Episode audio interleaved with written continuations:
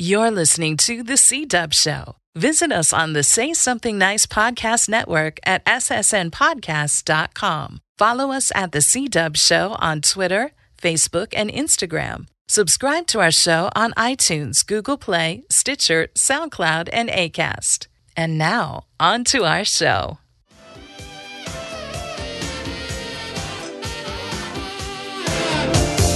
Knew you'd be a vision in white.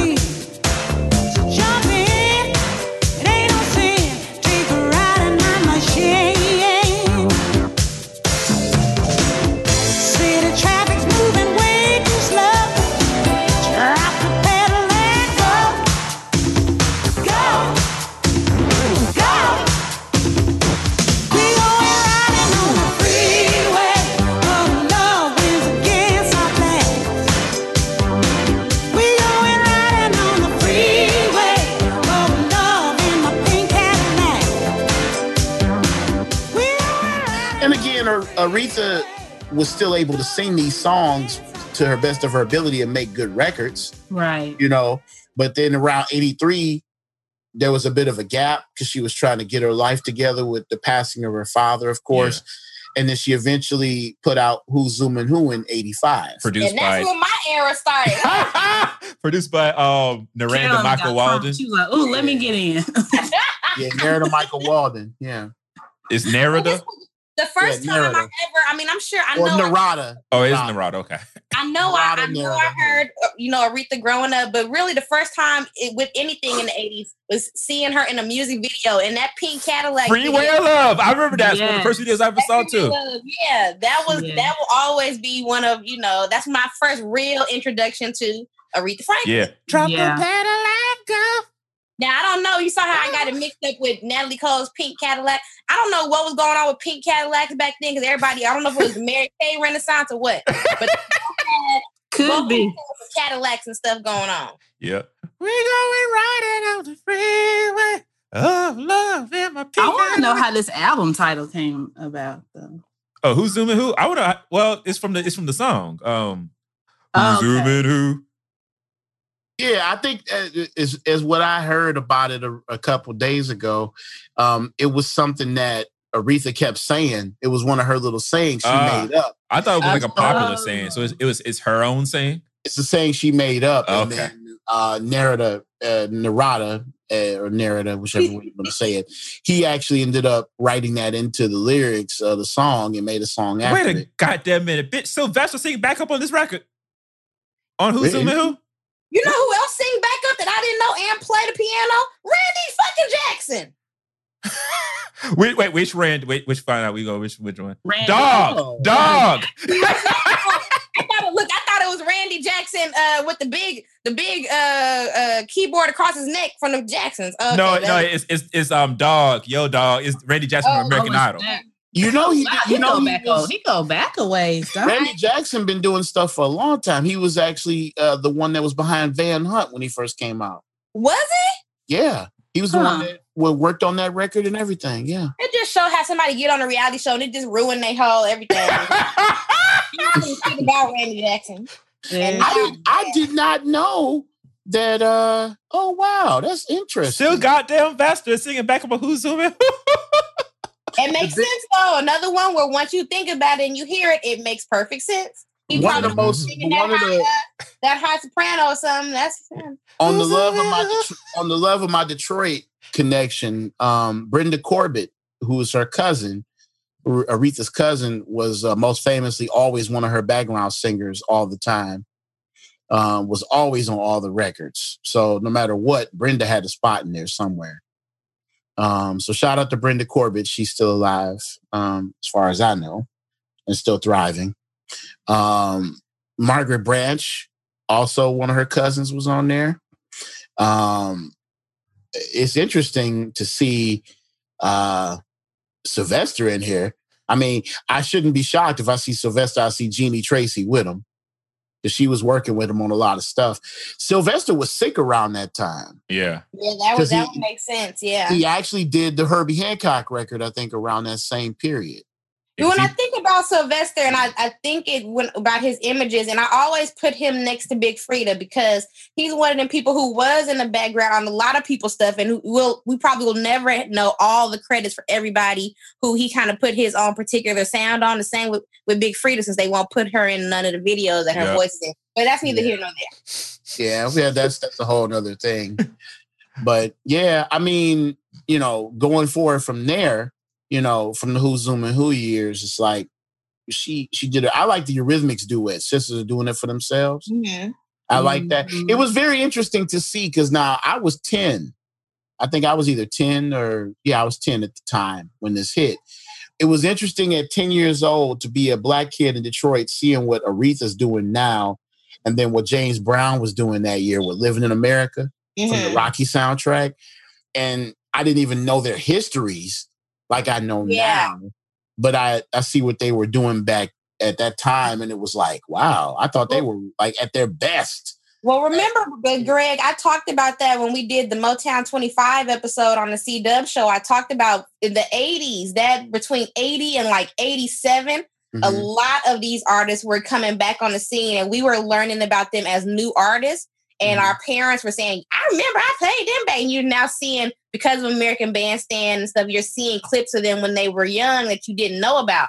For Yeah. me, I couldn't really get with the the Eurythmics um, duet, not because it was bad, but because I was scared of Annie Lennox because of uh, Sweet Dreams.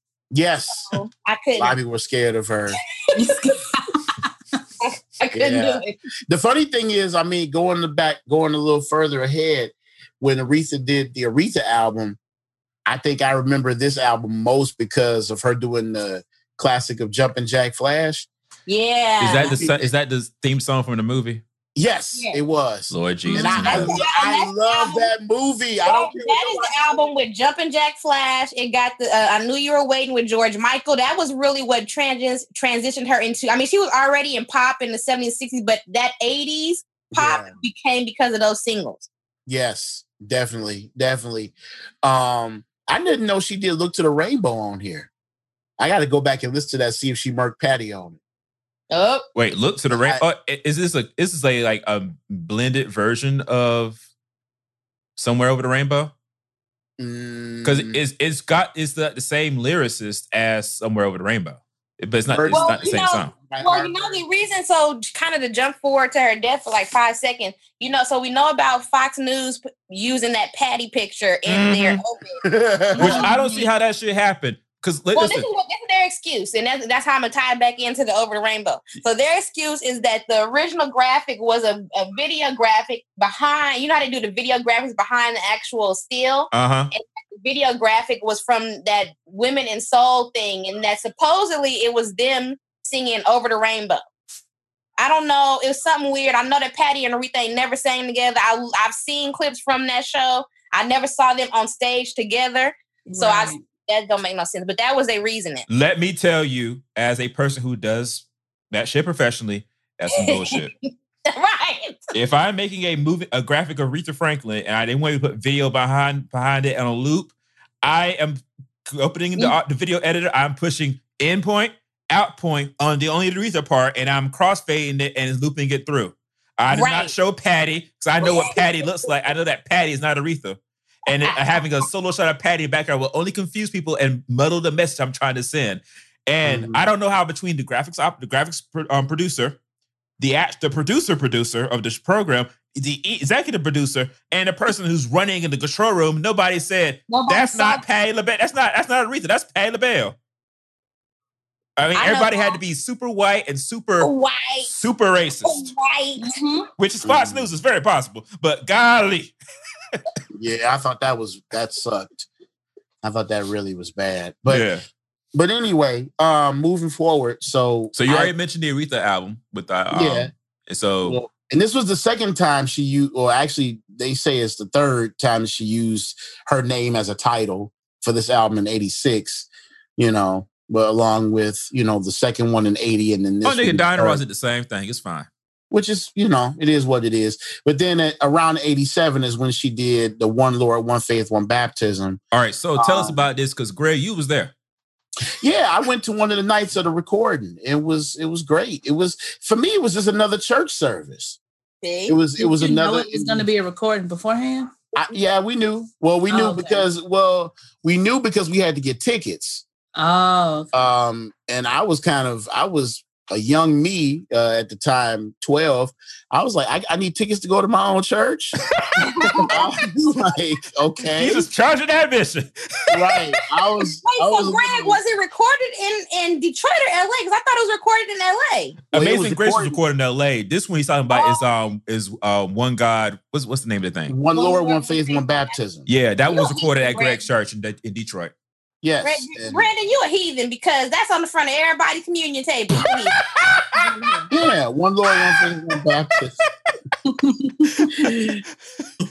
Ironically enough, the title um, of this is the same as the sign that's actually in the church itself. And it's actually right over the um, Communion table, like Carolyn said. well, not the communion, It's not in, in our church. No, it that that sign, that neon, is right above the um, baptismal pool. It's that's what I neon? meant, I, I meant the It's, it's a baptismal. neon, yeah, it's a neon sign with a neon cross as it looks on the cover. It's actually back set against right um flush to where the uh, baptismal pool. Can I ask you a random related question? So, is the baptismal pool at that church is it built in, or do you have to open up the flow? I think it's built in. It's it's back. It's it's back in the back. The reason I ask is because so at my at my church they had to open up the floor. The baptismal pool was under the pulpit. So yeah, at my at my church in Louisiana, it's it's in the wall so everybody can watch the baptism. But at my church here in California, yeah, they gotta they gotta pull up the uh, the pews and open up the floor. like Scooby Doo, it's like a yeah, hollow it's, panel it's a the little. It's floor. it's actually not under the floor. It's actually back. Yeah, it's back like- in the back. Yeah, another church I went back in the to. back. It was like Right. in the back, like, and it wasn't full unless they were actually doing a baptism. Like Yeah, had steps leading in out the Louisiana. side. hey, uh, Greg, did did um did James Cleveland do this one too? No, No, okay. No. Was he dead by then? I think he was either, Either dead or sick sick. yeah, yeah. Cecil Franklin was there. Uh, Jesse Jackson was there. Jesse Um, Jackson. Yep. Uh, Joe Ligon of the Mighty Clouds of Joy apparently was Yeah. there. James no, no, Cleveland no. was still alive, but he Yeah, was and I- be I sick by then. I will totally tell you, totally, I'll be totally honest. Back then, at, at a young 12 year old me, wasn't really aware who the Mighty Clouds of Joy were. Um, I was lightly familiar with Jesse because of everything that was going on. Um, I was more familiar with Reverend Jasper Williams. I knew who he was because he came to a lot of church services that Reverend Robert Smith Jr. had at the church. So him actually being involved was something I was familiar with. So when I saw him come on stage, I was like, "Oh, I know Jasper Williams. I, I know of him." Um, there's a menu. There's actually a meme going around. Have you seen it? It's got a picture of the little girl from Arthur with sunglasses on, and says how the preacher looked before he stepped up to speak. yeah, the, the, the, the, the preacher's doing the guest service. Yeah, and I, I saw that. I, I my my friend uh, Janae, who still preaches, who kind of grew up with me by then. I, I posted on her wall, and I was like, you know, I remember this because Reverend Jasper Williams used to look just like that with them glasses. I was like, oh my god, It kind of just says to the side, you niggas have ruined Arthur.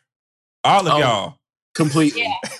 y'all, y'all made DW and Arthur look like they love us and shit. They brother and goddamn sister. The last one I saw that killed me was he was talking to um completely it anyway because now nobody's gonna ever think of it as anything but a meme.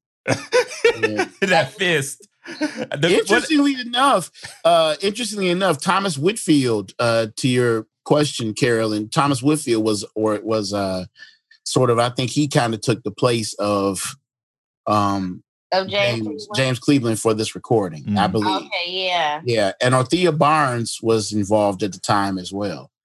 Um, so it was a very interesting uh, service that night. I remember it was just another church service, and it was. I mean, they were just recording. they still and, took offering. yeah, Even though they charged off- y'all of admission, they still took offering. Black church always take The offering offerings. for the building for, for a love token to somebody. Somebody needed a love token. They always take offering. Come on now. I mean, so yeah, it was interesting. I mean, if if if I ever could go back in time and and look at something, I would like to go back to that time I was at that concert and get more perspective. But I mean, I was just in it, so I it's so much stuff that I witnessed that I just was a part of it. Just like wow, Right. you know that I don't know so many things I don't remember, but just being there and being a part of it was was amazing. So Right. All right. So yeah, after this point, Aretha hit another like it's like slowing down point. She had through the storm in '89, and what you see is what you sweat in '91. Are anything significant on either of those, Greg? yes. Um, actually, uh, her duet with Whitney Houston, it what it is and it wasn't, it ain't never gonna be. Yeah. That was that was a great song. It was interesting. That was nice for her. The Through the Storm duet with Elton John was a was a nice hit. Um, she did another version of Think, which kind of was. Eh. If ever, uh, if ever a love there was, which was the the last song on the original album, Mhm. ended up being the love theme of "I'm Gonna Get You Sucker" from '87. Oh, 89. yeah, so it ended up being the love theme of that movie. Um, interestingly enough. But um that album was actually okay. She had a duet with James Brown that was kind of eh, uh called Give Me Your Love. It was all right. Um Siedah Garrett co-wrote a song on there called Mercy with Mm. Glen Ballard. Um but the the duet with Whitney was nice because at that time, you know, people were kind of pitting Whitney against Aretha in R and B As they're listen, people love to pit women in the same genre of music against each other. I don't get that shit. each other. Mhm. Yeah, they do. So that was the thing they were doing, and you know, they kind of worked together to kind of cut all that stuff out. And um, you know, Because, I mean, because uh, uh, Aretha is But Whitney is they Whitney's auntie. Like like Yeah. like she's the play auntie, but you know, as Ali has told me, we don't use the play in front of it. It's just auntie. Right. Yeah, I mean, and like I said, Aretha has always tried her best to maintain, you know, since the uh since her main hit period stopped in the seventies, she's always remained on top of the charts in some way or another, doing songs with different people. Right. and just doing the music she wants to do, but still satisfying some part of the label's rules, you know. But she still does her, which is what I have always appreciated and always liked about her, you know. Right. what about what you see is what you sweat? That, I mean, Ever Changing Times was a nice hit for her. The duet with Michael McDonald, that was cool. Martin Her- her- McDonald. Yeah. I mean, that was that was a good deal. Her remake of uh, Everyday People was cool, um, but that's pretty much it. I mean, she worked with a lot of different people on this record. She worked with Surface um, on the title cut, and I mean, it was okay. She got a she got a song with Luther on here, but I didn't like it. Doctor's orders. Yeah, I didn't like that. I mean, but at the same time, I'm I respect it because you know, like I said, I respect the work, but I wasn't too crazy about it. By that time, this is 1991. People were no longer paying attention to Aretha. They were like, "Okay, what's next?" Yeah, it was New Jack Swing. This is when You know. um We we kind of forgot. I, I meant to. I I did forget actually. Before the Luther era, she had "Love All the Hurt Away" with George Benson. That was actually that was a good song. Yep. and that was from that same album called Love All the Hurt Away. I've been meaning to go back to that record because I never really heard it. Um, but that was a good that was a good song for her. okay. That was a great duet. So I if you ever want to try to go back from 81, check I would say go back to that. That's something to um check check up on. Right. Um, from there, the greatest hits in 1980, where she did the uh the remake of A Deeper Love with C+C Music Factory as part of Sister Act 2. That was okay. That was cool. She was doing her thing, you know. Um, by then her career kind of started to wane a little bit. She she became like a, a what do you what do you call it? A um a catalog act, basically. She Yeah. became a catalog act. Yeah, I mean, people respected her because of the career she built, but as a whole, a lot of people were kind of like, okay, what's next? You know, and what's what's the next move? Yeah, she had a she had a song on the Waiting to Exhale soundtrack. Oh Yeah. yeah. Oh, you child. Yeah, that was the that was the lay down and roll around on the flow song and wait next help. It hurts like hell. that jumps ahead a while, but she and she was definitely doing her thing at that time. I mean, she she was more of a catalog act. You're right. And that was 95, right? Yeah. Yeah, when she did that. Yeah. We we can't forget a rose is still a rose. That's where we're going to. So Yeah. I remember in '98 when um a Rose is Still Rose came out, like everybody's like, Aretha's back, Aretha's back. My mama, you never see my mama so damn happy. Well, so I'm laying here watching the video on mute actually, and the video has um oh shoot, why all of a sudden what's- Elise Neal. Elise Neal and Q-Tip playing her abusive boyfriend. Um, and now I got questions about a rose still a rose because you know now that uh, Robert Black Oh shit. got Lauryn right song. Well, who the fuck wrote this goddamn song then? well, Carolyn, you know, No. do you remember? It had to be like 2000, 2003. The uh, four guys who wrote and produced most of Miseducation sued Lauryn. they sued her. Yeah, Yeah, and they did like a like a spread. I want to say it was Double XL, where they explain how you know Lauryn did help them write and produce songs, but like he didn't, she didn't give them credit for like additional production here and there. She took all the credit for herself. That's why they sued her. And of course, as uh, as you guys know now, that's why if you see Lauryn Hill in concert, if she's lucky enough to show up, um, she does not perform the songs the way they were originally arranged because she's not she doesn't have the rights to. She's Ah. rearranged the songs entirely to where they sound almost like it, like unidentifiable. The rumor that I heard. There's two reasons Is- not to show up to Lauryn Hill concert. Oh goodness. There's two reasons. Yeah. The rumor that I heard is that the one person who did not sue is the one person who did the most work, Ooh, really? Hmm. and that is James Poyser. I believe it. I could hear that. James I was listening to Mama's Gun last night, and I was like, when is somebody gonna give James Poyser all the due that he deserved? Because that man is Yeah. like, yeah, I believe that. So, shit. Yeah. So he did, And that was- did a lot and of work. I'm, When did I'm uh. Miseducation came out in in what ninety? hey, Wait. same year as Rose La Rose. Because so so they had you had that in ninety eight, and then what was that? That means that in ninety nine is when they had what I call the epic the epic recordings of uh Voodoo, Mama's Gun, Like Water for Chocolate, and Firstborn Mhm. Second. Yeah. So yeah, he was in like rare form back then. I believe that, Greg. I ho- I wholeheartedly believe that. Yeah. I don't, I don't see any I- story about Rose La Rose. It still say written and produced by Lauryn Hill, which we all know now should have an asterisk by it. Did she did Ah, she yeah, write uh, uh what all is uh, uh what is that song with Mary J. Blige? All that I can say. Did she write that? Let's see. Hold up. That's up. that's the part I don't know either.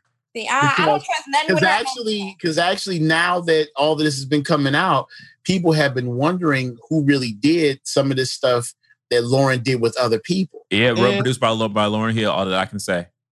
Yeah. Okay. Yeah, but so they have not really unresolved that asterisk as Yeah. of yet. At this point, that's that's the sad part. She got to I- get her I chakras really- alignment so they can get that uh, that on. Uh, I am really interested in in what comes up. What comes out of that? Yeah. Yep. I am too. Um, the funny thing about this "A Rose is Still a Rose" album, I couldn't tell you none of the other songs on this because I, I never really listened to the rest of it. I it came out at a time where I was like, okay, the single was dope, but the rest of it was like, what? Baby girl, yeah. There's a song produced by Puffy on here. Yeah, Dallas I mean, Austin. Dallas Austin. yeah, Dallas Austin. Bobby Jermaine worked on it. Bobby worked on it, but at the same time, I mean, I mean, Was it good? Uh, Question mark. right. Apparently, in this, the, the song produced by Jermaine Dupri got a sample of uh, "The Glow of Love," Luther's uh, song Yeah. with Chain. From Change. So, I mean, and I got mad when she sampled it. I got mad when Janet sampled it. So, Oh, Jermaine Dupri got two songs. Well, you got you don't like all for you. I do not. I hate that damn song. I hate I it. love that And song. I, All I hate it. party, Listen, listen, hold on, wait, wait, wait. Y'all don't like all, Wait a minute, listen. The reason, you. respectfully, and I'm and this it's not a diss, Brandon, but it's real life. The reason why you like All for You is because Change the Glow of Love is not your mama's shit. Okay. So nigga, that's why you like that cut. Change the Glow of think- I Love think is that- everything. I don't know why I hate it. I just hate it. Man, I, I, thought so it was a good. I thought it was a good sample because they built around it rather than just replaying it. You know. yeah, okay. okay. Mm-mm. Back to Aretha. Mm. but yeah, I be like the fair, Rose is Still a Rose. There- It, it, is- it made Aretha relevant to yeah, the young The people who were young when like like well we are Yeah. also in high school at the time, so it made her more relevant to our generation. Especially at the end of this video when, when Elise Neal comes, she didn't been abused and she come into the rose garden and then she hug Aretha and Aretha, you know, she just got that mama bosom. It was, it was That I was just finished watching the was. video on mute and it was just beautiful. that was beautiful. But you know, by that time, Aretha kind of slowed down. She, you know, she didn't do another album until 2003. So damn happy. Which I remember the album mm-hmm. coming out, but I don't remember any it having know any action. And then she get a because there came a point where you started, she got a couple of them Grammys, did them 18 Grammys, and you didn't even know Aretha had an album. I'm Aretha got an album, she won. And you're like, wait, wait, wait, what But was wait, we, we, we can't forget her duet with uh, Mary on Mary's album. Girl, oh, that first of all, that whole album is like my shit. We have determined that that is like the best, like you so sad and depressed, and you need a to fall out album. And that's song wait, right which record is this? Which record is this? there- album? The Mary's Mary Mary album. The one with all that I can say was the Yeah. first single. That album, my friend told me one uh, one time she was just on her on in the bathroom on the floor, just rolling around. One time I was driving, Oh Lord. I almost drove off a freeway, just like yeah, that. And that song right there, yeah, the song is called "Don't Waste Your Time." yes, Yeah. Produced by that- Babyface. Oh Lord. That is shit. I love that song. But that's also when, so I was talking about on Facebook the other day because I don't know when, of course, she met Mary, but at, at this point, she's of course worked with her. So they did the VH1 Divas. It was, but it was a Mhm. tribute to her, a tribute to her, starring her. So at the end, they bring all the people out. Number one, I would like to say the church kid in me was so excited when she did "Married Don't You Weep" with uh with Paul S. Morton. I almost threw the TV. Oh my goodness. At the end, this is back when they was CRT, so you have to throw.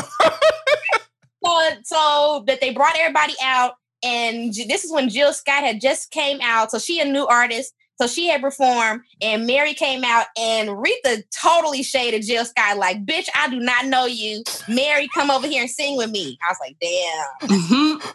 Damn. We'll, That's we'll what- have a shade corner of this of this record later on. Oh. all right. So yeah. So I mean, uh, the rest of her career. I mean, she did a Christmas album in 2008. She did Aretha, "Woman Found God of Love" in 2011, which I'm not familiar with either. Um, I, I'm not either. I actually just heard the last song of it. My Um, country, tis of thee. No, before that. Oh wait, oh we gotta talk about that. Um, Well, the last- six. there's the last song on there, um, "When Two in Love" or something. Um, I just heard that. Like, Oh, with two become one. when two become one. Yeah, that was actually nice. I was like, oh, okay. And I've been meaning to try to find that record and look into it because so much was going on that Aretha kind of got lost in the whole haze. People respected her and what she had, Right. but she got lost in the whole shuffle of new artists coming out and everything. Oh, I see what happened. They recorded it in 06 and then they, it sat on the shelf in 2011. So when they put it out, they put as a bonus track her version of her My Country Tis of Thee she sung at uh, Barack Obama's first inauguration with the church hat on. Yeah, that was actually the first album on her own label because she had left Arista at that time. Yeah. she left actually after So Damn Happy. And in 2007, they put out this posthumous uh, posthumous duets album compilation with some old stuff and two new duets featuring Fantasia on it. And in 2007, so you know the label was still putting out stuff, you know, from when she was there, but she had her own stuff she was trying to do. She eventually got back with them after her Christmas album um, and put out you know the album uh, after well after Aretha, a woman falling out of love. Uh, she ended up going back to Arista in, in 2014 and putting out that remake album. But no, that, she- no, that was, that, that, wait, that, that was on RCA. that Wait, was on RCA. RCA. RCA same, same, at that point, same thing. It was all Yeah, B, same um, thing. BMG. Yeah. Um, right, when she went back and she did, of, of course, the Rolling in the Deep. Yeah, we gotta talk about that. So first, Yeah. uh, as I remember, um, um, Sister Ann Dale from over there in London, shout out to her. Andale. Not Andy, Alicia. I can't. had a hit with uh, Rolling in the Deep. And um, I'm trying to find what which show she came on to to perform it. Which show was that she was on? Letterman. It was David Letterman. David, David Letterman. Letterman. Okay.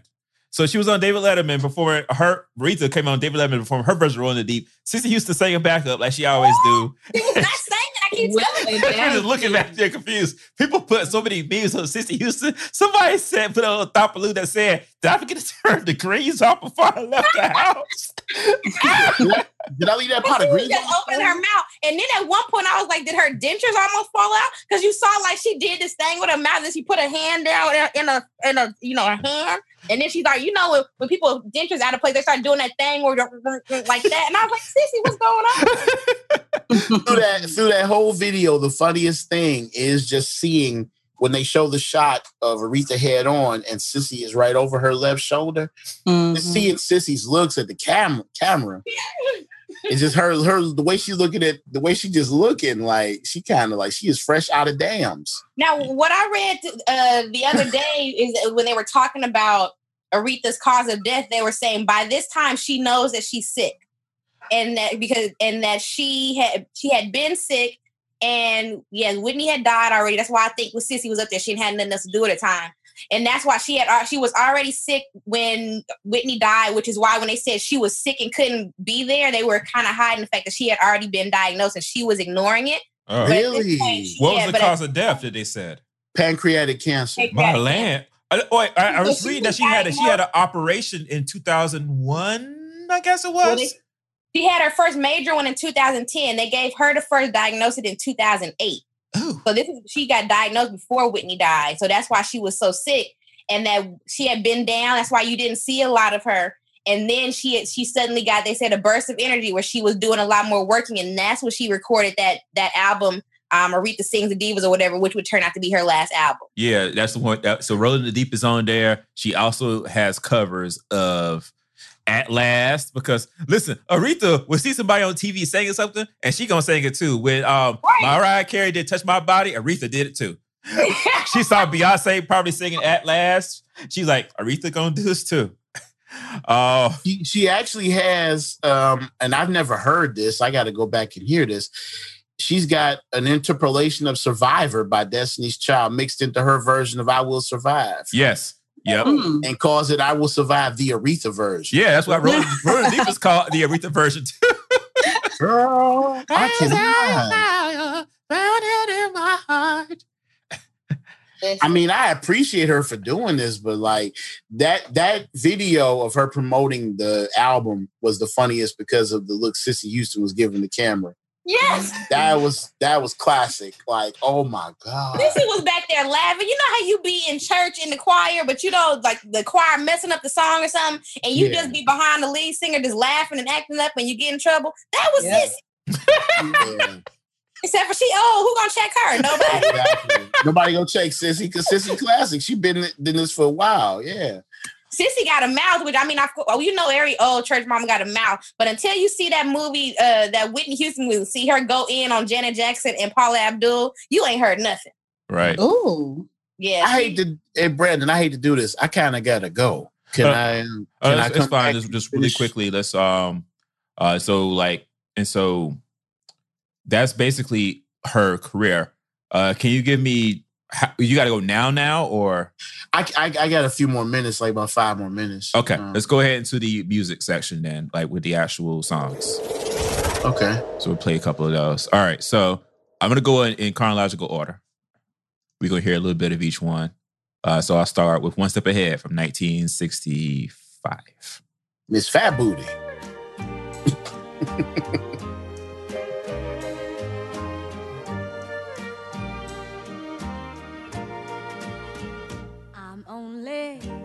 one step ahead of heartbreak, one step ahead of misery. One step is all I'd have to take backwards to be the same old fool for you I That's a pretty goddamn song. I love that song. I, Isn't I it? it didn't sound to me like I heard Aretha at the end. That's how you can tell they was really raining in that voice. Yeah. Yeah. Yeah. One step ahead is a step too far away from you. All right. Next up, of course, is um this little song. Wait. Mm-mm. Okay. here. Can I just? Oh, okay, I'll be quiet. I'll be quiet. What you want? Little bit.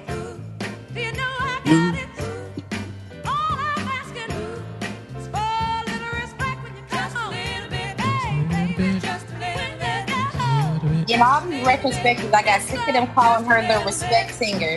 That's number one. number two, I went to work that day at her desk, and of course they was playing respect because you know white people.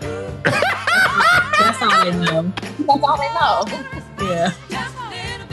That's all they know. That's all they know is respect and, and natural woman. Yeah. Yeah. That's all they know. You break out the version of uh, "You'll Never Get to Heaven," they'd be like, "What's this?" They Right. don't. They don't know that. Well, of course, white people probably know this one too. Change, change, change. Change, change, change.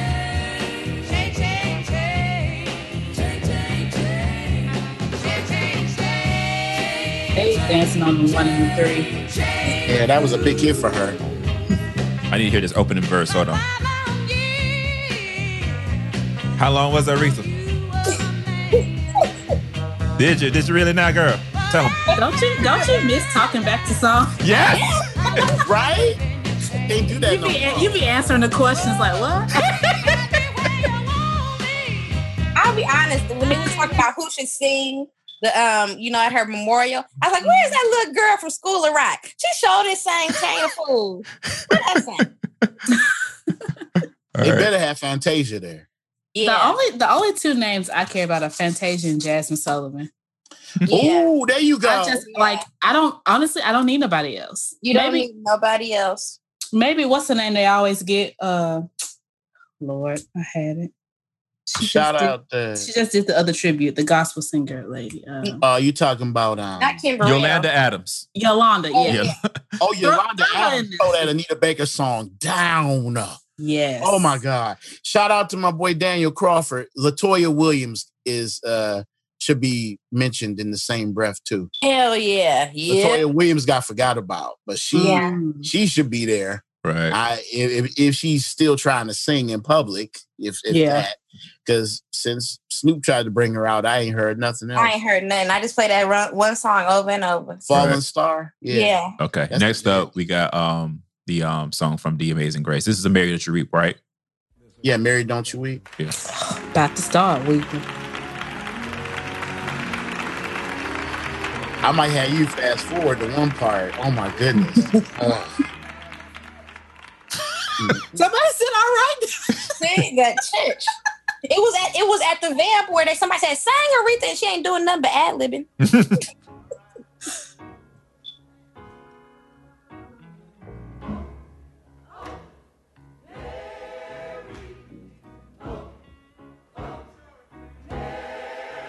Hallelujah. sorry, sorry, sorry. That's flashbacks. That's because people was already falling out by now. Listen, waving the church fans. Right. Where'd she start, Greg? Do I need to jump ahead? You about to start right I need now. you. Okay. I need you to skip ahead. That's where she starts. But I really would like for you to skip ahead to like 521 in that. 521. All right. Give me a second. Is that when it start ramping up, Greg? When she ad libbing? That's when she does the Lazarus part. Yeah, yeah, yep. That's what you, that's what you need to skip to. We just gonna let this run real quick. who don't believe. I'm gonna call this name three times. Right. I'm gonna call him three times. Good grief.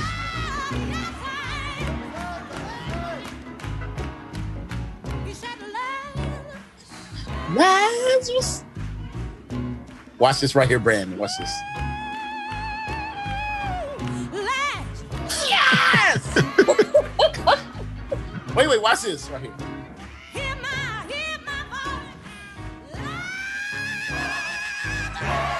Hallelujah. My goodness. Please If somebody was gonna bring somebody from the dead, it was gonna be Aretha Franklin. It was. And the greatest, the greatest part of that that y'all just missed is the, after the third time she says Lazarus, there's that overdub and then it goes ah, ah, I, I heard it. I heard it. like they Yeah. rising, like they like the body is rising. Out the grave. See it.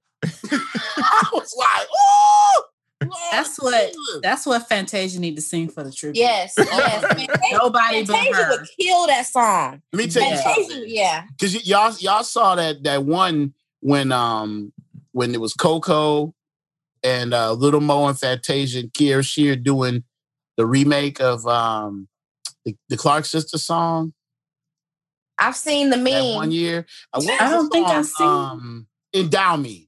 When they did Yes, the yes, remake of yes, it. yes, yes, And yes. Fantasia called the spirit that had to be carried off the stage. Oh, Yeah. that's where that meme comes from. Yeah. Yeah, Fantasia had Fantasia caught the That spirit is that my had to be favorite carried off. meme. She had If- she if called the anybody who can that had to be steal a song from Bam Crawford and you Oh, but you sing. R and B, yeah. Fantasia. Listen, oh my I'm. I'm waiting on her gospel album, like Yeah. patiently waiting. But those of you who have not heard Amazing Grace need to hear that album from front to back. Right. That album is just it's, it's amazing. All right. It really is, and that's no had to pun intended. It really is that good. Next one is until you come back to me. That's what I'm gonna do. Yeah. I wanna tell you, baby, changes I'm going through. Missing you, missing you. The background vocals on this song kill me every time I be singing in hella high soprano. I'm gonna But no, not soprano, falsetto. Why did you have to, Lisa? You had to set me free. Well, I'm gonna swallow my My pride. beg you to please, Baby, please come and see me. me. Baby, won't you see me? Listen. First of all, okay, so I have a list that I wrote and I post it every year for Valentine's Day. It's a list of love songs that's actually about stalking. And this is I am interested to hear this list. it's about stalking. She won't let him go. She at his house sitting on his He step. said, I'm gonna knock on your door, tap on you. So every breath you take is on that list, I'm sure, right? Of right? course it is. All right. Okay. I just want to double check. All right, this was um Angel. Ooh, yes. And when I got there, Rather than go through a long, drawn out I thing. said, you know, rather than go through a long Don't drive. nobody talk anymore. Mm. They don't because they can't The talk. melody on the groove box. I think the Can't melody articulate. Well, help me box will explain. Right. I miss it. Mm. I miss these 10 minute long intros. Gotta find me an Gotta find angel. me an angel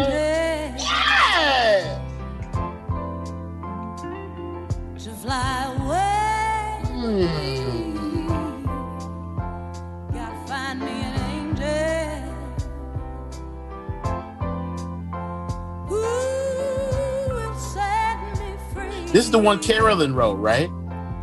Yes. Yeah, Okay. We were talking about that earlier. Yep. And then next up is her version of Think from the Blues Brothers soundtrack. Yeah, I, yeah.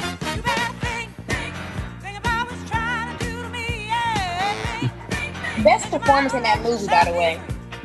Let's go back, let's go back. Let's I, I gotta disagree with you. Who'd I you got like this- better? The best performance in the movie was, was the with James Brown and Chaka Khan in the choir stand. That, that was, you know, you, you, you right. I- That I was the prefer best Aretha, but That one, yeah. Hey. Rita did her thing, but now James Brown and Chaka Khan throw it down. And can we talk about how she had on house shoes in the diner? Wait, did she? They look like house shoes to me. I was like, those are house shoes. She had on house shoes in a diner. That's what it looked like to me. Yeah. Hey, it Next was her. up. Her dialogue is what like really set up the uh, uh set up the song. But the Mhm. faux fried chi- the faux fried chickens and the dry white toast. That set up that set up the song. Yeah. Next up is Jump to It. Shit. Hey. Hey, there you go. Oh, this is the long version. Hold on, I gotta jump ahead. That's, wait, wait, wait, wait. Well, you got you got, you got to let that monologue hit. Girl, I got to go. Girl, I got to go. It, it's it's coming. It's coming right. It's coming like another about. This like the album seconds. version. It's the album version. It's coming up right. It sound like it sound like stand at the top by the Temptations. It do. It's same vibe. Right here you go. Yeah, yeah. Girl, I got to go. Girl, I got to go. I got to go now, really. Yeah, Uh huh. Yeah, I'm kind of in a hurry. Uh-huh. Uh huh. Here's the reason why.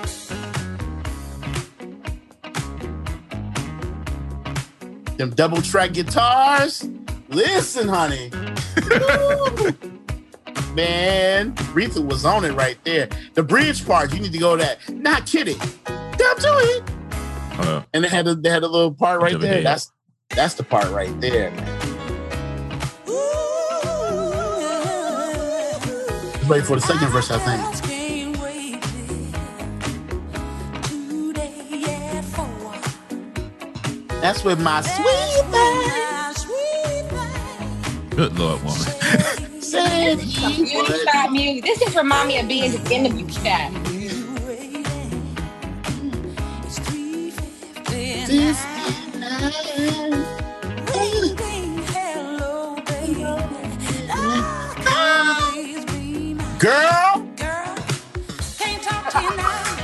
love again.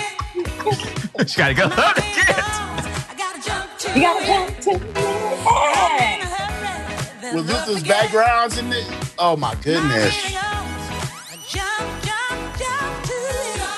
jump, jump to it. The bridge is coming up real quick. We got to hear that part real quick. All right. That's coming up. It's coming after this. There's one more run and then jump to it. And you jump, jump, jump to it.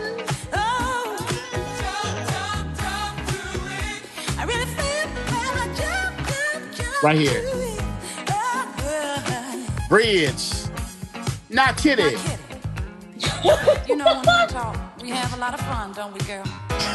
Dishing out the dirt on everybody and giving each other the 411 on who drop kick two this week. The 411. When the baby girl, she never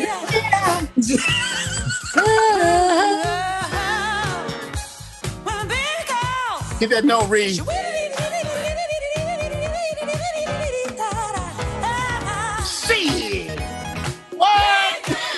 My goodness. All right. that's that's peak. That's peak Black Aretha right there. Yes. That and yes. this too. Yeah. Yes. Freeway of Love. Oh my goodness. Ain't that Yeah. Clarence on the, on the, uh, the, the saxophone? Clarence Clemons. Yes. Yeah. Yeah. Clarence Clemons. The standard black saxophone solo.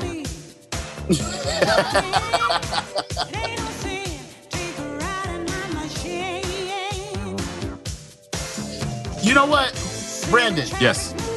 Interesting point of reference here. Somebody mentioned on Facebook, I saw that you would find interesting. Is uh, somebody mentioned how this song has the flavor of shotgun, It does. It does. has the flavor of the 60s in it, and it kind of Yeah, sounds like right. shotgun. And it's in, the video's in black and white, just like that. Yep. Yeah, it has that This 60s around the flavor. time with- this is like the that's like the big chill era. So everything, every movie, everything was around this whole renaissance of getting like black music in front of white people. Yeah. Yep.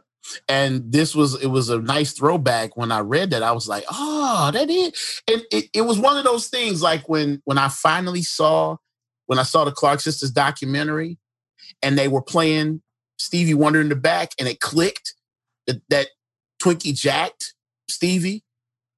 I was like, oh shit, it does sound like shotgun. It was the same, it was the same like wow moment, like, oh, snap. That is. right. So I got two thought that more. was- So I um, I know you were waiting for me with George Michael. Like a warrior fights and wins the. This was the jam. Yeah, I was jamming this in my classroom the other day. Did he write this? I was crippled I, I'm gonna say no. I'm gonna say no, but I'm gonna look real quick and see. That was a singing white man. Yeah, it was. I found my way out of darkness. I kept my faith. Who I just knew I was gonna air. it. If I was deep, I'd dig Didn't quite happen. Actually, no. Um, a couple of import guys. Uh, Oh, Dennis Simon. Morgan and Simon Climie. Simon Climie and Dennis Morgan. Oh my That is so 80s, my God. And then the last one. Um, I forgot all about that song. yeah, here we go. That was a jam. Wait, let me start off properly. Let's start my bad. Oops, where is it? There you go. The intro was crazy to me. Listen, dear, I realize that you've been hurt. deeply." that was crazy. I was like, all right, Ree, you better preach to these little young girls. Twice before. You notice the drums is the same as Lost Ones? You probably, yeah, Oh, probably the, the same patches. It's just, uh, actually the same patches from um from Superho by Boogie Down Productions, which is where Lauryn got it from. Ah, She got it from there. I thought it was kind of cool when I heard that. I was like, oh, that's the Lost One joint. are we sure that was Lauryn who got It, it probably was her idea. Yeah. I, I give it that. Because I, I want to tell you this for all the stuff we've heard about Lauren not really being involved in her stuff, I think she had the idea to come in and how to finish it, just like Dre does. Yeah, I, Yeah. I think she was definitely involved. It's just that I mean, and uh, a hands on, just that she didn't credit the people she was working with. Not that she Exactly. didn't, that she was incapable, just that she Right. was part of a team. Right. And she she tried to make herself the only person instead Right. of a team member. Right. And I got one more Which is- bonus for y'all. Oh, Yes. Are you just gonna cut it off? Wait, it I cut off. It cut off. It cut off. Yeah, it cut off. What the There you hell? go. Hold on. Okay. Huh? Oh, no, no, no, com- no computer. You won't. You, you, you won't. You won't. You won't win. It cut off the joint. That's the, oh my goodness. I heard a little quick story somewhere um in the interwebs in their space that said um it was by Don Lewis said that there was supposed to be a different singer each year, but after Aretha did it, they just left it. I mean, who That gonna was go like- and sing it after her? And like Boyz II Men want to be singing it, or was that boys? it was the boys the man. It It was. was It was Boyz II Men. uh, Nathan by himself with uh, with back with studio backup. and it was Really? like, why would you Yeah. Do that? I thought it was actually all the Boyz II Men when they did that. They, it might have been all of them, but it sounded like it's just Nathan overdubbed. I don't But they hear the probably gave others. him the Beyonce mic. So the question that that the question I have is, did her ex husband have anything to do with her doing this song? How did that even come about? Oh, maybe. I didn't think about that. Good- That's a good question. They did say that he he did visit her on her deathbed, so they were at least on speaking terms. Yeah. Yeah. They say he went to visit her on Tuesday before she passed. Her and Yeah. him and Stevie went together.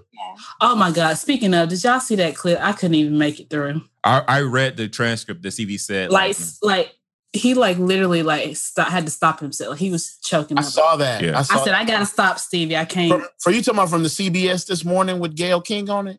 Yeah. he said, "I cried my last tear." Oh, it was. He, it he broke thought he cried his last tear, and uh, it it really that was sad to Which watch. can I say he's looking smaller?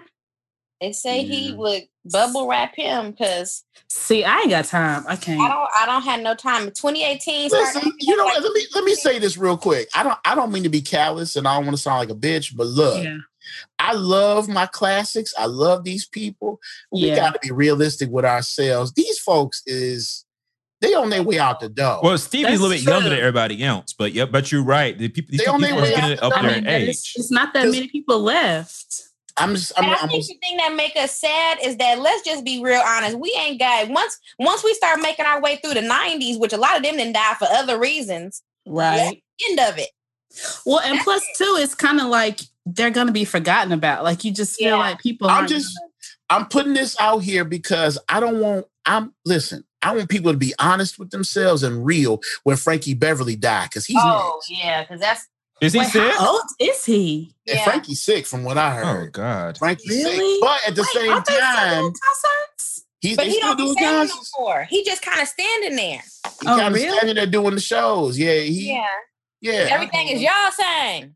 Everything. Exactly.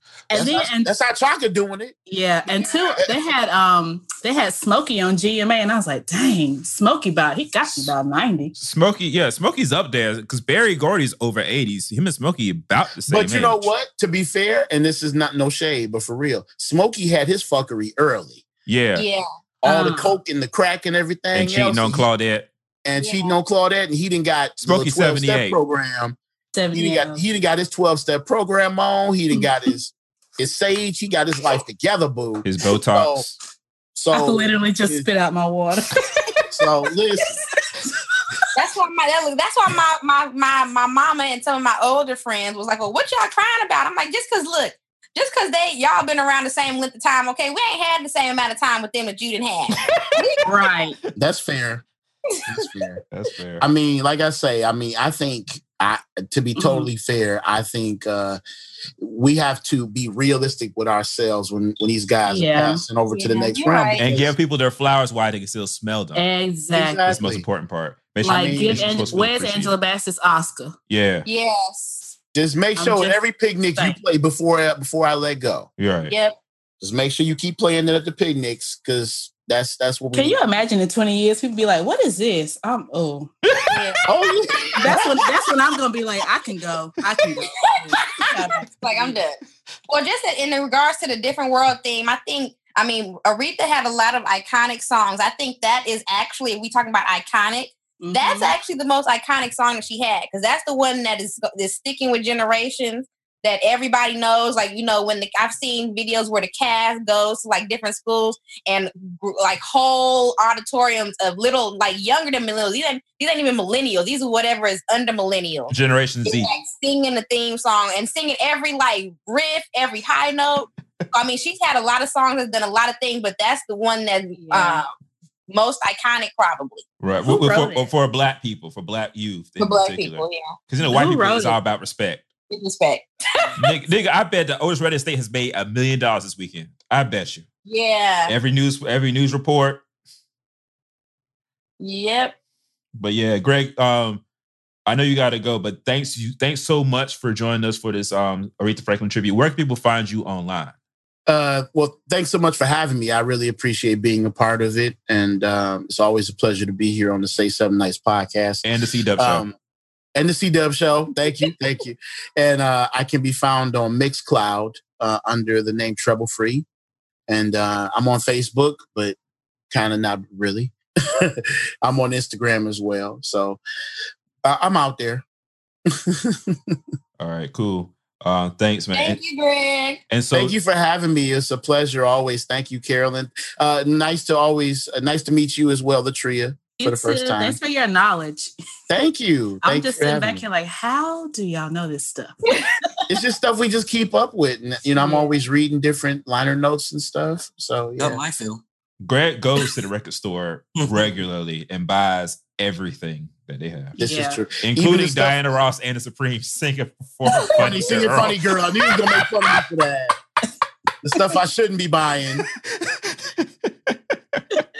Oh my god. Ugh. I feel horrible about that. But yeah, just for I rest. didn't know. I didn't know. Right, it's okay. For the rest of the show, y'all, I just random Aretha stories are perfectly fine. Like stories about like your mom, your parents. Like it's one thing I do want to say. Aretha is like the primary example of like the go- like the gospel soloist, I guess you could say. And speaking Mhm. of, you know, us being distressed about the legacy and future of music, that individual, that young girl, that woman, she exists, but not the way she used to anymore, as sort of kind of as a common foundation of churches. I Right. don't know what it is, uh, but the way they train people to sing gospel music They in don't. churches has changed so much over the last 20 years, I'll say. Mm-hmm. Like, so it's that the Kirk Franklin effect. That's what it is. But Kirk Franklin had shot people in his, he had the um, Tamla Well, yeah, Man. he, he came up like that, but th- when he transitioned, then uh, then all of gospel music transitioned. Like now, when you go to churches, they don't even have choirs anymore. They only have praise teams. Like they don't people. You only have a very few gospel artists who are even making choir music, and that's the one left is Ricky Dillard. And I think the only reason that number one, what else would Ricky Dillard do? Even when he do a praise and worship song in his album, we hate it.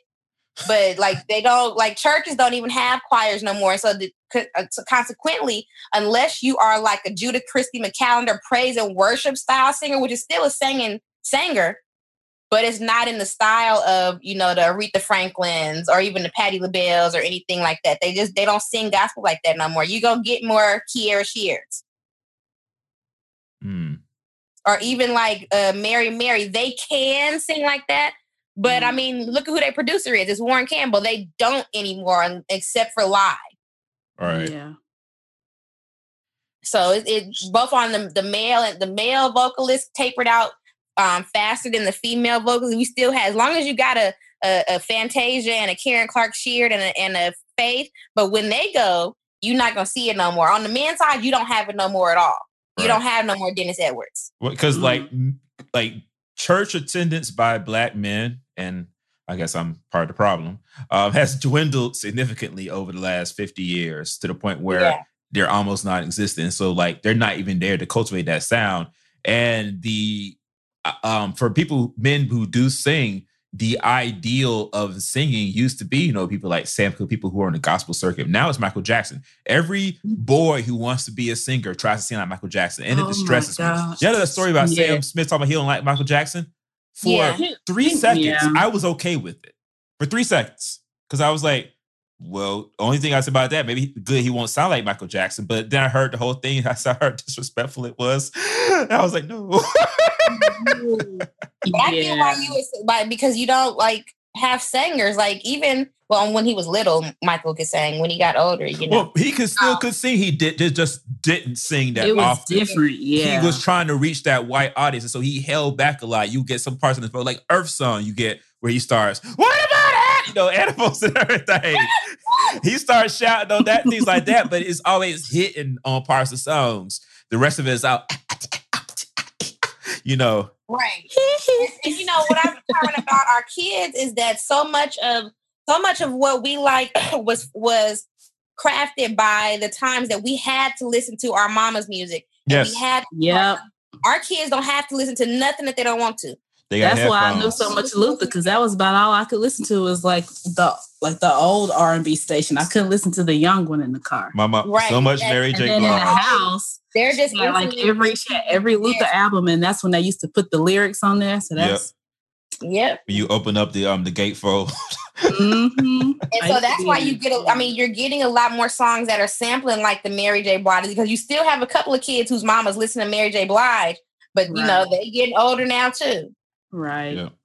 So, And we don't have like people coming up who are actual like have their own original. Not that many have their own original sound too, right. yeah. which is why they're sounding like everybody. And if they do, they're pretty much relegated to like, you know, like the indie circuits and things. And it's right, it's Yeah, I, I, it's pushed easier for them to get on now because of the internet, but at the same time, it's Mhm. hard for them to break into the mainstream because of the internet, because the mainstream has right, sort of kind of shrunk and collapsed, yeah, you know, to a certain degree. Like, you know, we used to be the same 12 songs in every station. Now it's more like the same eight, yeah.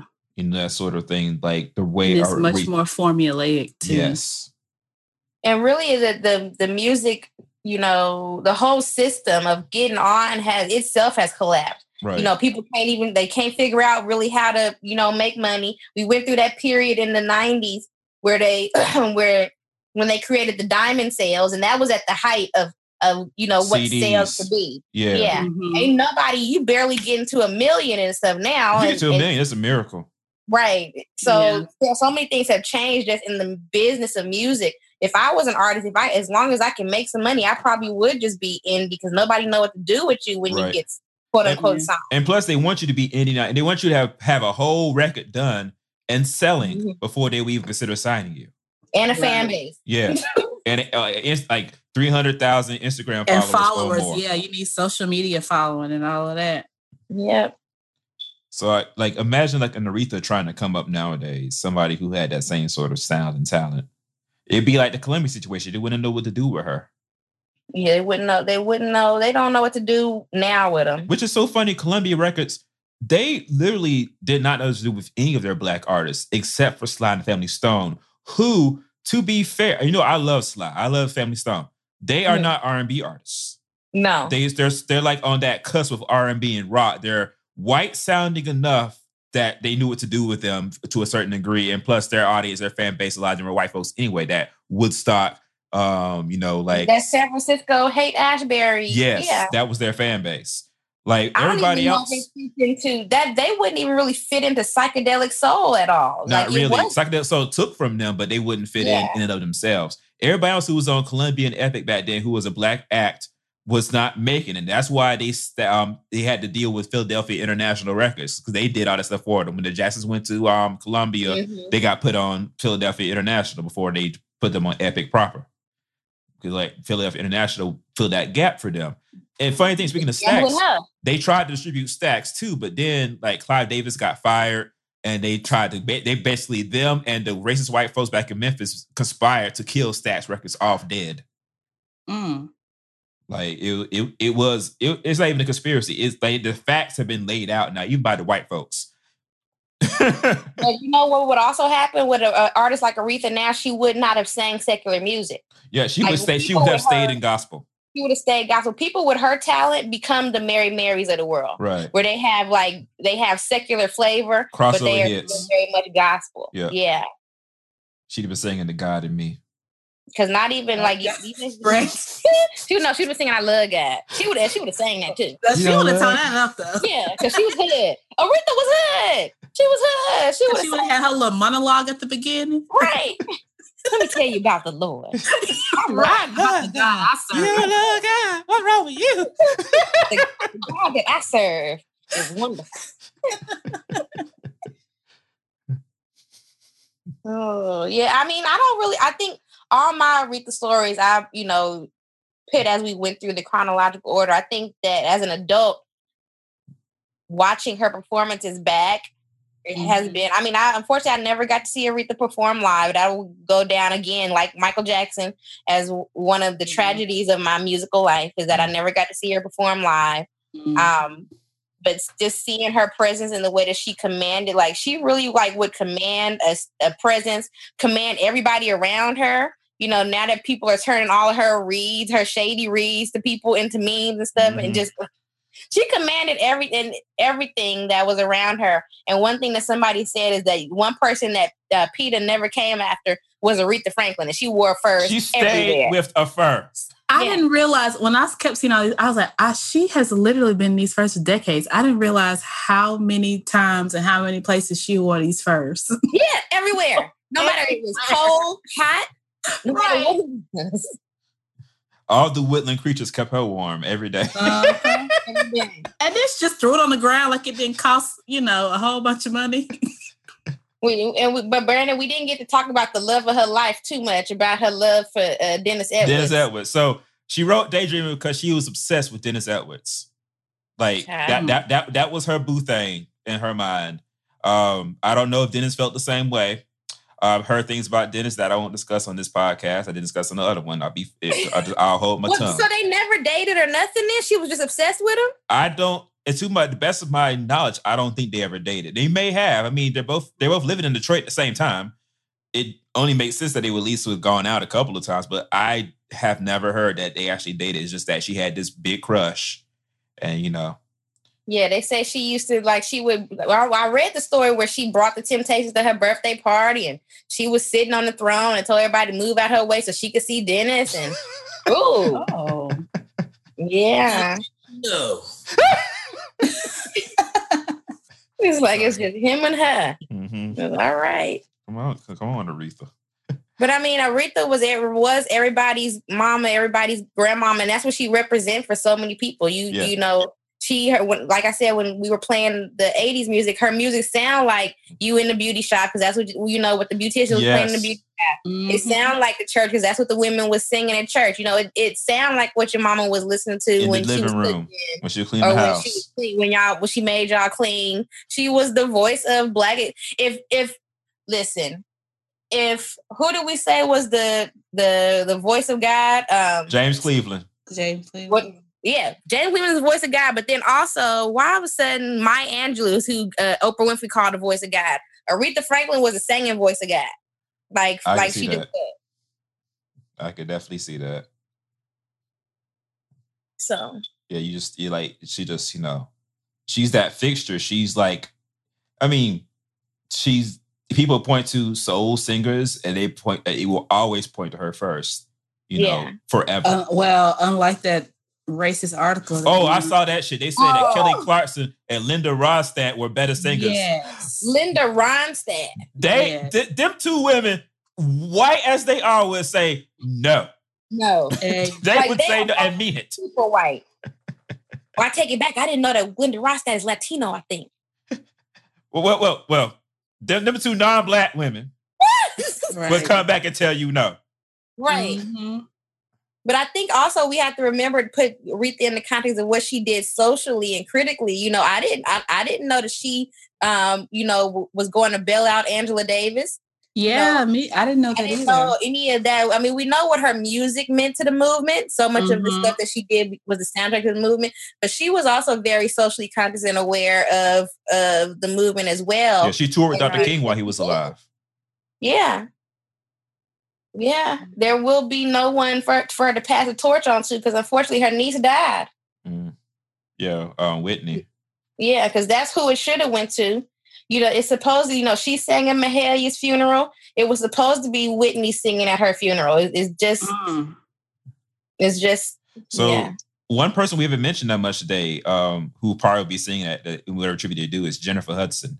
Now, I I, I was funny because I talked to Quad a lot about Jennifer Hudson. Quad says that Jennifer Hudson has a powerful voice, but it's like ten thousand unbridled horses. He says it's like it's powerful, but she has no control over it. Yeah, like it starts off that way. Yeah. she don't lead up to it. Yeah, she And just that's what everybody going. says about her is that she don't she she only knows. I mean, I enjoy Jennifer Hudson, but I Yeah, completely get with that. That the only thing she do is to go is to go to loud and not Right. necessarily. When Aretha was singing, she would like soar. Is a difference between soaring and being loud. yes. exactly. A review of Dreamgirls I read when it was out said that uh, you can't really compare Aretha and Jennifer Hudson because Aretha will start you at one and work your her way up to ten.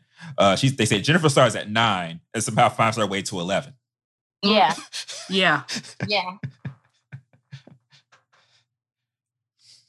And that's because I, I mean, I've never, I mean, I hate to- to go back again to what you said about training gospel singers, but I've never heard you can you can tell the difference between a Jennifer Hudson and a Fantasia. Now, Fantasia kind of got a a, a, a weird, a, a, a roving voice as well, Mhm. but it seems like she does a little bit better job when it's time to be quiet. And yeah. go to, she does a better job than Jennifer does. she can do. She can give you soft, Yeah. Right. and then you know. I also feel like having heard Jennifer sing live, she I saw Jamie Foxx concert and she was like the surprise featured guest. I also feel like modern recording techniques stymie her and would probably Yeah. stymie an Aretha if they if Aretha didn't already have as much control over her production. Cause it's like you Jennifer, you record somebody like Jennifer, you got to put the microphone in the back of the room, first of all. she gotta be on one side of the wall, isn't gotta be on the other. Like Brandon, is that something that you can learn? it's something she can learn, but it's like her voice is just so naturally powerful that she will Well, yeah, always sound she- better live. But like, but like, because I think the the way it sounds is like it, it you it always makes it sound like as if you're saying that you know singers they get to a certain point and that that's pretty much it. That's how you know them. But isn't that something that Jennifer can just say one Train day? through. Hey, I need to train my voice to be to to work its way up. Yeah, It is isn't that something she probably could train through. it. I, I don't know if anybody actually is training her through it because I I saw her. That was 2010, I want to say, or 2009, and she had had enough Mm-hmm. time by that point. But she was just just loud, just just naturally, just it just came out. Well, I mean, at this Also, to point, she's like point- an Oscar winner. She ain't got time to listen to nobody's. What? Yeah. I think also to your point, Brandon, um, one thing I've always said about Jennifer Hudson is that she has terrible producers and they get these arrangements that What's the that what man who did um, No One Gonna Love You? I tweeted him and that record came out. I said, Sir, thank you. You are the first person who produced for Hudson who actually knew what to do with her. and he, he was funny. He said, Thank you. I appreciate that. the thing about the thing about Dreamgirls Rich Harrison. That's who it was. I tweeted him. the thing about Dreamgirls is that those arrangements were made for a big voice. They fit her perfectly. I have never heard her record anything as good as she did Dreamgirls, except for when she sang um in the the the Nativity movie, Black Nativity, that Walter Hawkins song. I have That's not it. seen that movie yet. No, you don't need to see it, but but I did love they their their um cast remake of "Be Grateful." I love that. That's the only good part of the movie. Yeah. And uh, the the the song that she picked because she's trying to be pop, they picked these little rinky dink pop arrangements, and they're not good for her voice. Yeah. I liked her when she was in Hairspray Live and she sang um what's the solo? Um I know where I've been. Because also because I feel like like, you know, that also fit the tone of what they were doing because that performance went live. I want to say a month after the election of um, Donald Trump. And you know, Hairspray is a, is a musical about racism. Yes. And yes. so, like, Jennifer basically caught the ghost live on television. I need to go back and see that. Yeah. Mm. Like, I'm about to add like- that like to my she- YouTube right now. you can see the other actors in the background starting to cry. The, the Yeah. white boy playing Link Larkin wipes is. his eye on camera. He needs more people that can produce those big it don't have to necessarily be you know broadway productions but it got to be as big an arrangement as that because that's what her voice requires She needs a Jerry Wexler. yeah and they don't produce writers like that no more but one person who could do it if he wanted to uh, i hate to say it again warren campbell if he wanted to i mean he made he made tyrese uh when every time I hear shame by Tyrese, I get angry with him because he's such an asshole. And that song is like my shit. That is an amazing Yeah. Tyrese has an amazing voice, Yeah. and he's He- just he's just It's a- that personality. it's the personality. It's like Yeah, social media has made so many artists unpalatable. Listen, We do found- you know how many people that I'm just like I'm just I'm good on downloading their albums anymore? we like found I out just, Mary J. Blige can't spell. Oh, We found out Tyrese is a whole entire asshole. yeah. We found so many of them believe some weird, crazy. We found out that uh that was it Jill Scott believes that Black Friday is called Black Friday because they sold slaves on Friday. Oh my god. Oh, and don't Tony say that. Braxton too, I believe she tweeted that shit too. Oh God. And then of course the whole Like, Bill what are Cosby you- debacle with Jill Scott. It's like s- being Yeah. having access to these people 24-7 and them having access Mhm. to us 24-7 has ruined like music to some Yeah. degree. It really So when, has. you, when you think about all the stuff that you know about all these artists and all the fuckery that they went into, what do you think would happen if they had had so You know, have you saw that thing about what if there was social media when when Martin Luther King was around? What if Oh, there dear was some God. Social media? Listen, I'm glad there wasn't. Diana Ross and Berry Gordy subtweeting each other with little smiley faces and shit. Right. That would have been so juicy. Florence Ballard tweeting them emoji eyes. Oh my gosh. Uh, somebody would catch Marvin Gaye tweeting at a little young girl that he shouldn't be tweeting at. Yep. Kind of stuff. Yeah. Tammy Terrell and David Ruffin having public arguments on Instagram. Like- David Ruffin going off on a tirade on Instagram. Yep. Uh, uh, I'm David Ruffin, bitch. They can't do nothing Mhm. without me. I'm David Ruffin. yeah. Yep. Isaac Hayes sliding everybody DMs. Huh? Oh. no, you know who's gonna be sliding people's DMs will be Smokey Robinson. He because he'll be oh real yeah, and then it, it'd Oh, be, it'd be yeah. headline news on lovebscott.com when Claudette catches ass. Right. Be TMZ. You said you will not. you said, love be Scott. Hey, love Muffins. It's No, B. can you Scott. imagine? Can you imagine if we uh if we had it with the grits debacle? Now that would have. Oh no. Bruh. Sugar grits or salt grits. hmm People with the bruh, they stop following and listening to people. You know, you don't care who eat grits now, but back then grits was like life. Sly What is- Stone and his white women. Oh, Mm. That would be the modern day Michael B. Jordan right there. Yeah. right there. That's what that's what that would be. When Martha Reeves had a nervous breakdown, they had to cancel her accounts. Because Mar- y'all know if y'all know Martha Reeves, she had a bad acid trip in '68. Oh dang. And you listen to her records after '68, she sounds entirely different. She had to relearn how to talk and sing. really? Yes. Like, Wow. th- like there's Martha Reeves before '68 and after. She's like they're almost two different people. Like the way that she sung, it wasn't bad afterwards, but it just it, it wasn't the same soulful sound anymore. She couldn't get back to where she was before. Oh wow. She sounded more like older and just like less versatile than before. Interesting. That's about the problem. I'm glad people stopped doing fucking acid and shit, or maybe they are. and I don't know about it, but They're My doing some other God. shit now. Um, what else would be weird back then that would come forward? Um, we will we, we would see a live Instagram feed of wherever that fight was between Aretha's husband and the people at the Fame Studio. Look, Ooh. that's true. That would have been on World Star. yeah, That would have been on. No, actually, that would have been on TMZ. No, she wasn't big enough for TMZ back then. how did you been- have gone all the way to Alabama and then get into a fight on your first day recording? Your wife, is—you trying to make your wife a star. She got a new contract, all these records to record, and you out there acting the fool.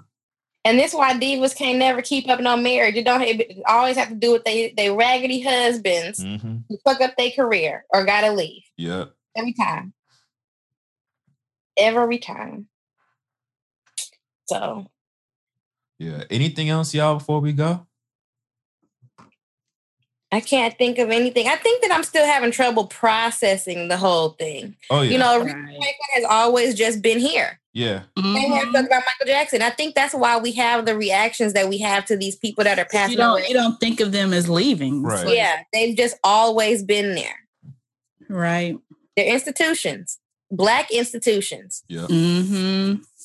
And then it makes you kind of like face your mortality when someone dies. It's like, oh shit, Yeah, wait a you minute. think about yeah, you start looking.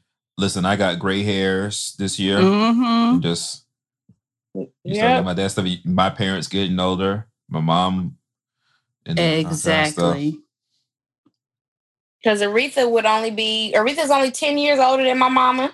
How old was Re- was she in her eighties? She was seventy six. Seventy six. Okay. She's a She year was, older so than she's Diana 10 Ross. older than my mama. She is only about Yeah, she's only fourteen years older than my mom. yeah. She's not that much younger than my grandparents. Like seventy six is young. Yeah, Yeah.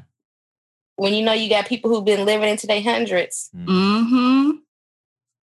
me and my sister have a something that we started with Natalie Cole. I might need to have to put it out there as a, the list of people who the Lord could have taken instead of Aretha Franklin. but my mama said that we can't be like that because, like Greg said, these folks is old. They old. and it's- They got to go on to their reward. Oh, there's some old folks who could have gone to that Aretha Franklin. We'll start with Hulk Hogan. Ooh, woo. Well, there you have it. Yeah. We'll start with Jerry Jones. He could Yeah. have Oh my God. Pat yeah. Robertson. He could have went because he should be uh, ready to go. That nigga is, a, is 435 years old. Right. Methuselah is younger than him. Well, no, what somebody said was that, that how old, how the hell old is Clive Davis? Because he outlived That's all what, I of was, these. that's what I meant to ask earlier. I was like, he he like he's got to be near hundred. Somebody said he drinking the blood of all these black divas who 'cause he, he bring them all out and then he outlive them and get to be in their documentaries about their life. Right. He 86. at everybody's funeral. Like, how are you still here, Clive? Right. How? Well, that would be a horror movie for you.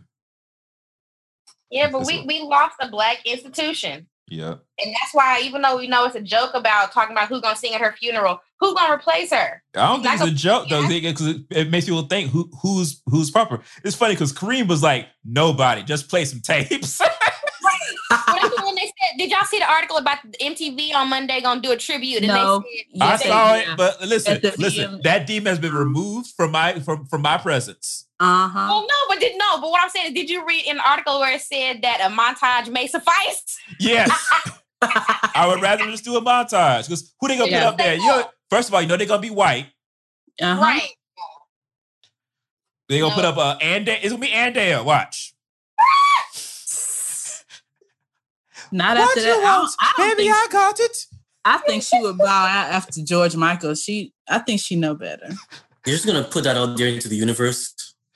The funny thing is, she sounds so good on record. Why can't she sing live? That's what most of these folks. These folks can't sing. Well, uh-huh. how many ti- know. yeah, but how many times have we had this discussion anyway, right? Oh yeah, Where- Ali has this thing where he asked me. Brandon, can she sing? And I'd be like, I guess no, Brandon. Can Aw. she sing? Because she, he knows that I know that you know these people they get in front of the microphone.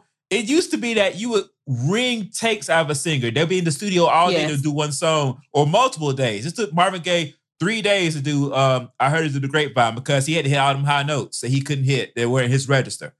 He had to strain to get him. He got him up. It took him three days. It took people like that. You know, people come in the studio and they would sit, take them three days to do songs. Aretha, um, Mhm. Girl's talking about, you know, had to come in and do stuff because she was pushed on Sparkle to sing above her natural register. The thing is this nowadays, they would have done, they would have had a couple of takes. They would have tried to get it Mhm. done faster in the studio. And then they would have opened up Antares Auto-Tune latest version, Yeah. make Yeah. sure their computer was upgraded, it had enough RAM, and went to town. And been like, you're done here. We got it. Yeah. But And you know what? that's Can I say this? You know who still can sing and sound like the records? Who? Anita Baker. Yeah. Lord have I took I took my mama to the Nashville show a few weeks ago, and when I tell you, I mean, just crystal clear. I was like, I feel like I'm playing the CDs. That is good. That's like, really good. yeah, I was like, man, they don't make singles like this no more. Yeah. Speaking of tributes, this this was a big blip. I don't know if y'all saw this. Um, somebody mentioned on Twitter that Tevin Campbell should sing at Aretha's tribute.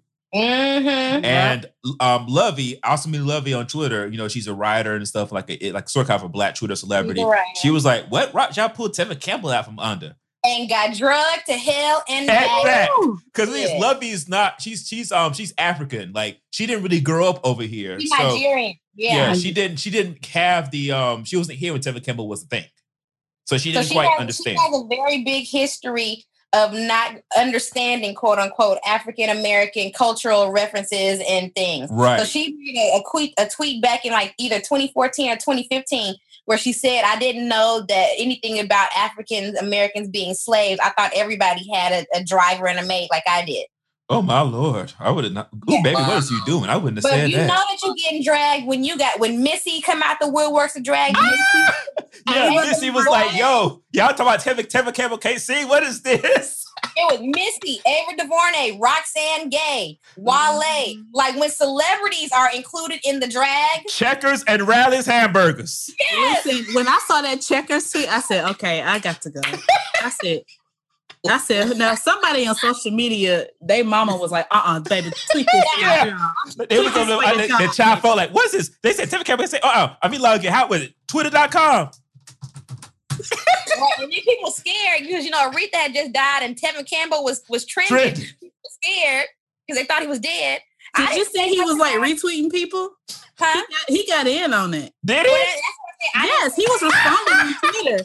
Go I look didn't it say up. much about it because he's my friend on Facebook, and I I realized that he really is like that's really him. So I I only said some stuff because I, I don't want to. Yeah. Yeah, you don't like want to be like, like, like. was- let me find it. So Tevin Campbell, I have to say this. Make sure I say this on, on recordings. I said this on Facebook and another group, and they were confused. So I explained myself. Tevin Campbell deserves his. Um, he's somebody who deserves his um, accolades now more than ever because um, we and I mean at the Royal Black, we abandoned his ass. We found out he was gay.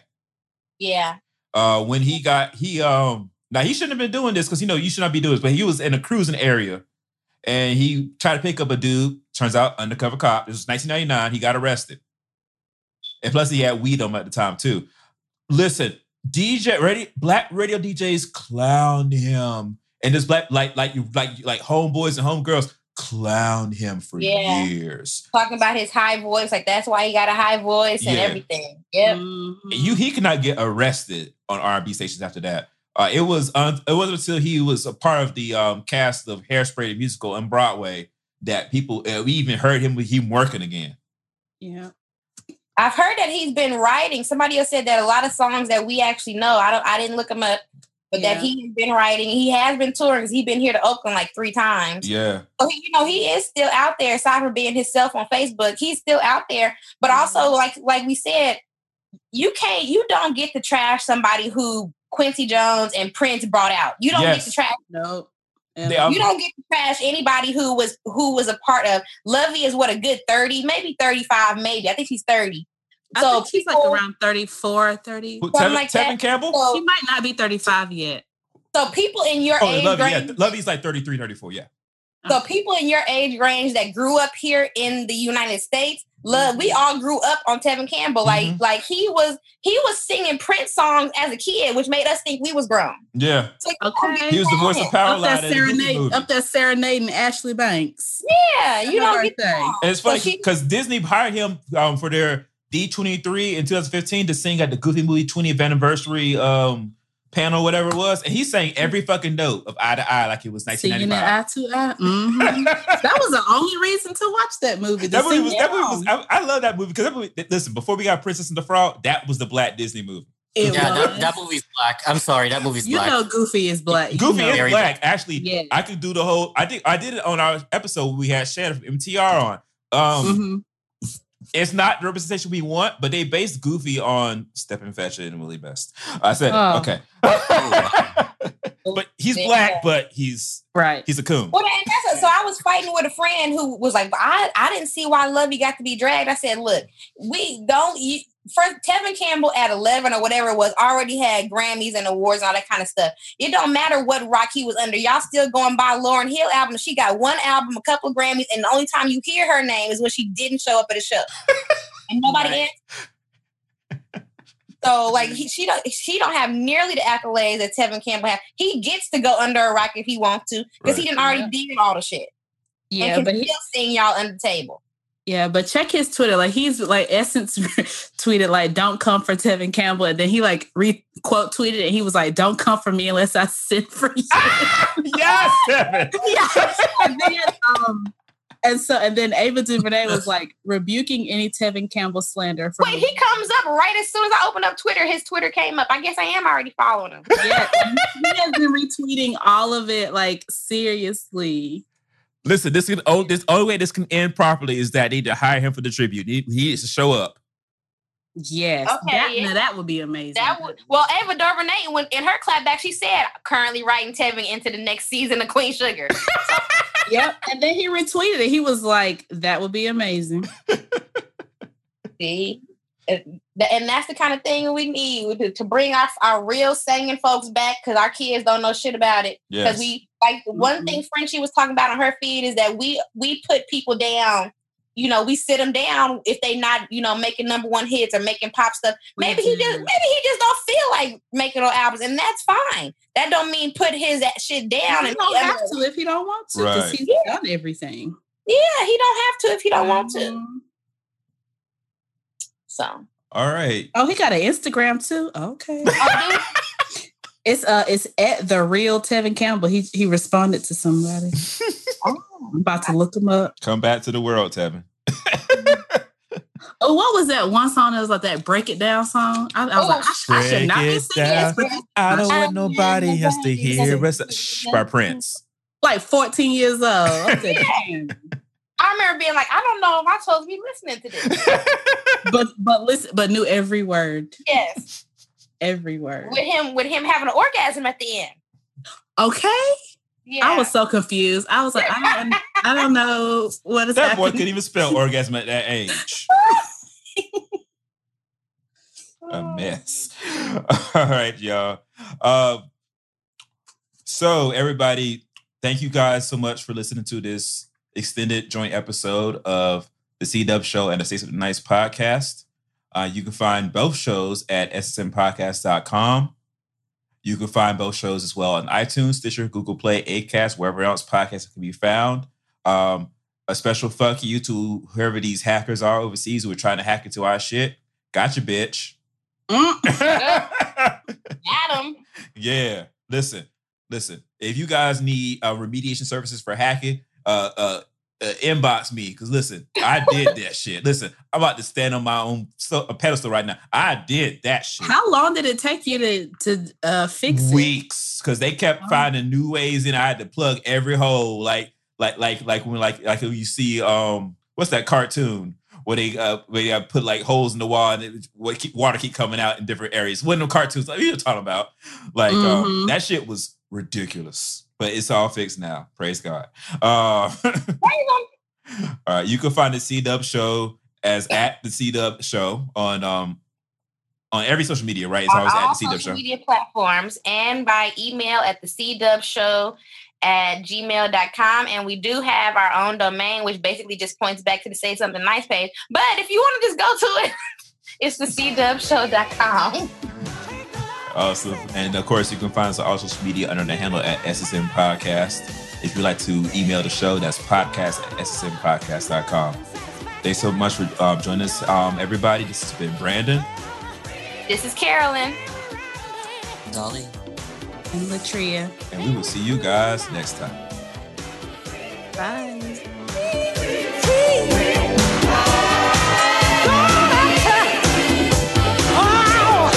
be good street.